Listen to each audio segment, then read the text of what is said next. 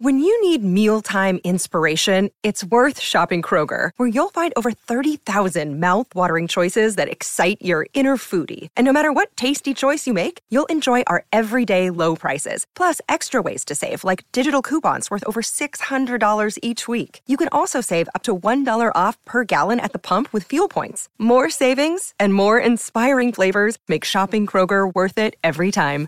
Kroger, fresh for everyone. Fuel restrictions apply.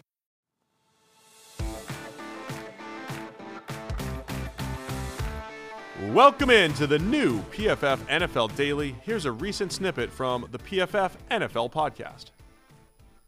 DeMeco Ryans to the Texans. What are your initial thoughts on that one? Yeah, I mean, I, I just talked about how good that 49ers defense is. I Right. mean, it's, it's just like the, one of the best coach defenses in terms of like nobody makes mistakes. They match every route perfectly. No one makes mistakes. A lot of talent, especially down the spine, which he does not have now in Houston. You're you're hopeful that you kind of flip it and you say, okay, well now I I my corners in San Francisco were probably my weakest spot, and they weren't bad players, you know. And they obviously they they got Charvarius Ward this year, who's who's a pretty good player, uh, Lenoir on the other side. But you're hoping that you're saying, okay, now my best player is hopefully a corner in Derek Stingley, and we can build the defense that way. And hopefully it works out. There's a lot of work to do, but at least uh, to a certain degree, you got a clean slate. You got you're Right. going to pick your quarterback. You're going to pick a lot of players um, to, to fill out your roster. You're going to have to do it your, themselves. Everything everyone says about DeMeco Ryans is that he's a good leadership guy, culture, that whole thing. So that seems to be, uh, you know, a check. And Yeah. then He's been talked about for a long time as one of these sort of young coaches that was obviously on this pathway, like being a head coach sooner rather than later. I'm excited to see what he can do because this is the start of this Houston Texans project, whatever it's going to look like. Like they've been treading water for years now till they finally got rid of Deshaun Watson. Now they can actually deploy the kind of resources that they they claimed from from trading him away. They get to take their quarterback at the top of the draft. Maybe we'll see if they have to give something up to jump back up to the spot that could have, should have been theirs anyway. Um, but I think Ryans is a really interesting guy to sort of lead that project. DraftKings Sportsbook, an official sports betting partner of Super Bowl 57. They get all the Super Bowl action you need because new customers can bet just $5 and get 200 in free bets instantly. Plus, all customers can get on the Super Bowl 57 excitement with DraftKings Happy Hour Super Boosts. Wow, this is great. Check out the check uh, check the DraftKings Sportsbook app every day from 6 to 9 p.m. Eastern. Okay, check it every day, 6 to 9 Eastern, to see what prop bet will be boosted. So download the DraftKings Sportsbook app and use code PFF. New customers can bet $5 on Super Bowl 57 and get 200 in free bets instantly. Only at DraftKings Sportsbook with the code PFF. Minimum age and eligibility restrictions apply.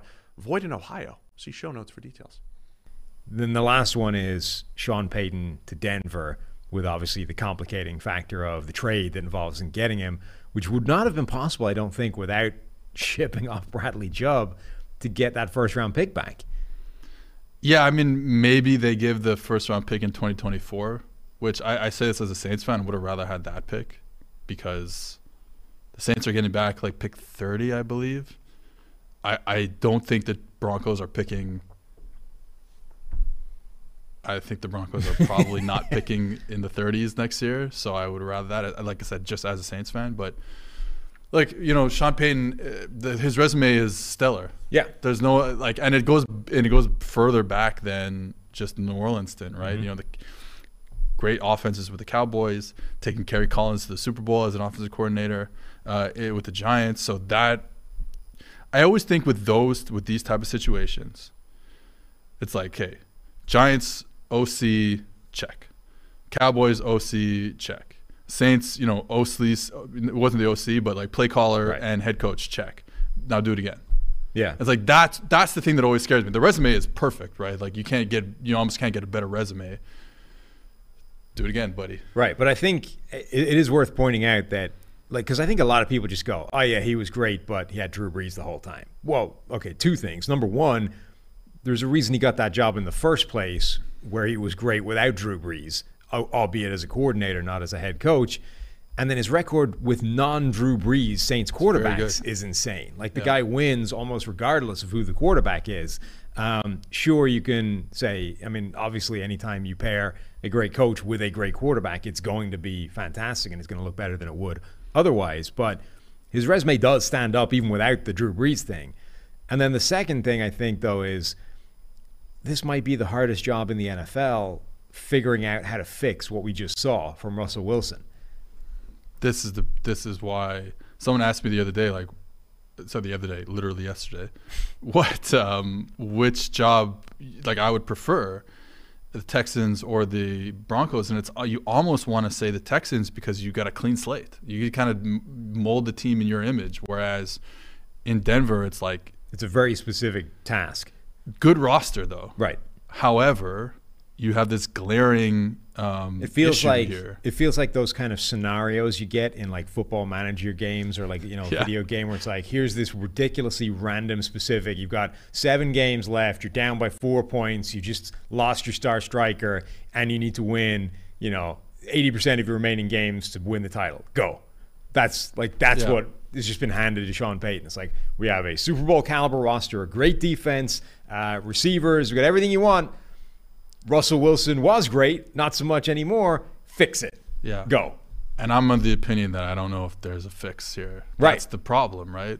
Like, what, what would you like? I, I understand that we have so many good years of Russell Wilson play, but you get to a certain age, and I don't think at some point quarterbacks after 33 or whatever, I don't think you recover anymore. And also, I once it once that drop happens, I don't know if you Like, can get back. To obviously it. he's been sort of on the media tour this year, um, and he was on Colin Cowherd show a lot, and he was asked about this a lot. It's like, you know, how would you fix Russell Wilson?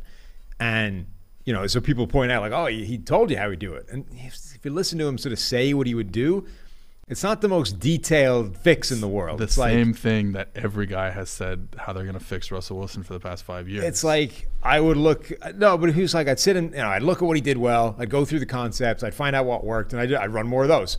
And then I would ask him like you know what what was he comfortable doing, and I'd run more of those. And then we'd build more of those types of things in the offense. as, it's like, as if Bevell and Right. Schottenheimer and Hackett didn't say the same like- things. but also if if that's like two things, like, it's not an that's offense. The, Like- that's the, the, the flip side. It's like you can't build a whole offense out of like go balls and stick Right. routes, right? Like that's, That's your problem. problem. So it's like, okay, that was what you say on Cowherd when nobody's really going to challenge you about it, or, or like say, well, okay, let's give me a little bit more detail on that. You know, now you actually need to do it for real. And I don't know if there's an offense to be built around what he's doing well right now. But Now- especially if he's not going to be accurate anymore, and he's not going to be able to do stuff he did outside the pocket. Like if you're not getting all that stuff, then like what what is left to be built here? I, I mean, the only sort of shred of uh, optimism is that, like, late in the year, it looked a little bit better. Like, there were some flashes of old Russell Wilson. Um, not much of them, but, you know, like early in the season, you're like, wow, this is just not there anymore. Late in the year, there were a couple of plays here or there. You're like, okay, maybe. So I'm, I'm interested to see it. The other great thing from his point of view, obviously, is you know, it's Denver. They're owned by the Waltons. They've given him a six year contract with presumably many zeros attached to it. And even if it all goes to hell in year one, who cares? That's a good payday once they fire me. So, you know, there's always that. Uh, the, the, that uh, um, going back to DeMeco Ryan's, I think he also got a six year deal, which is like Yeah. That's the new that's thing. good, but good for him though because Absolutely. of what's happened the last two years though. Them them getting rid of a coach in their first year. Hey, you gonna give me that? Give me that money. particularly with you know there were random sort of rumors at the start of this offseason that Nick Caserio wasn't safe despite not really starting this thing yet. Like if that's how Yeah. unstable or on shaky ground this thing is absolutely. Get the six year contract while you can and cash in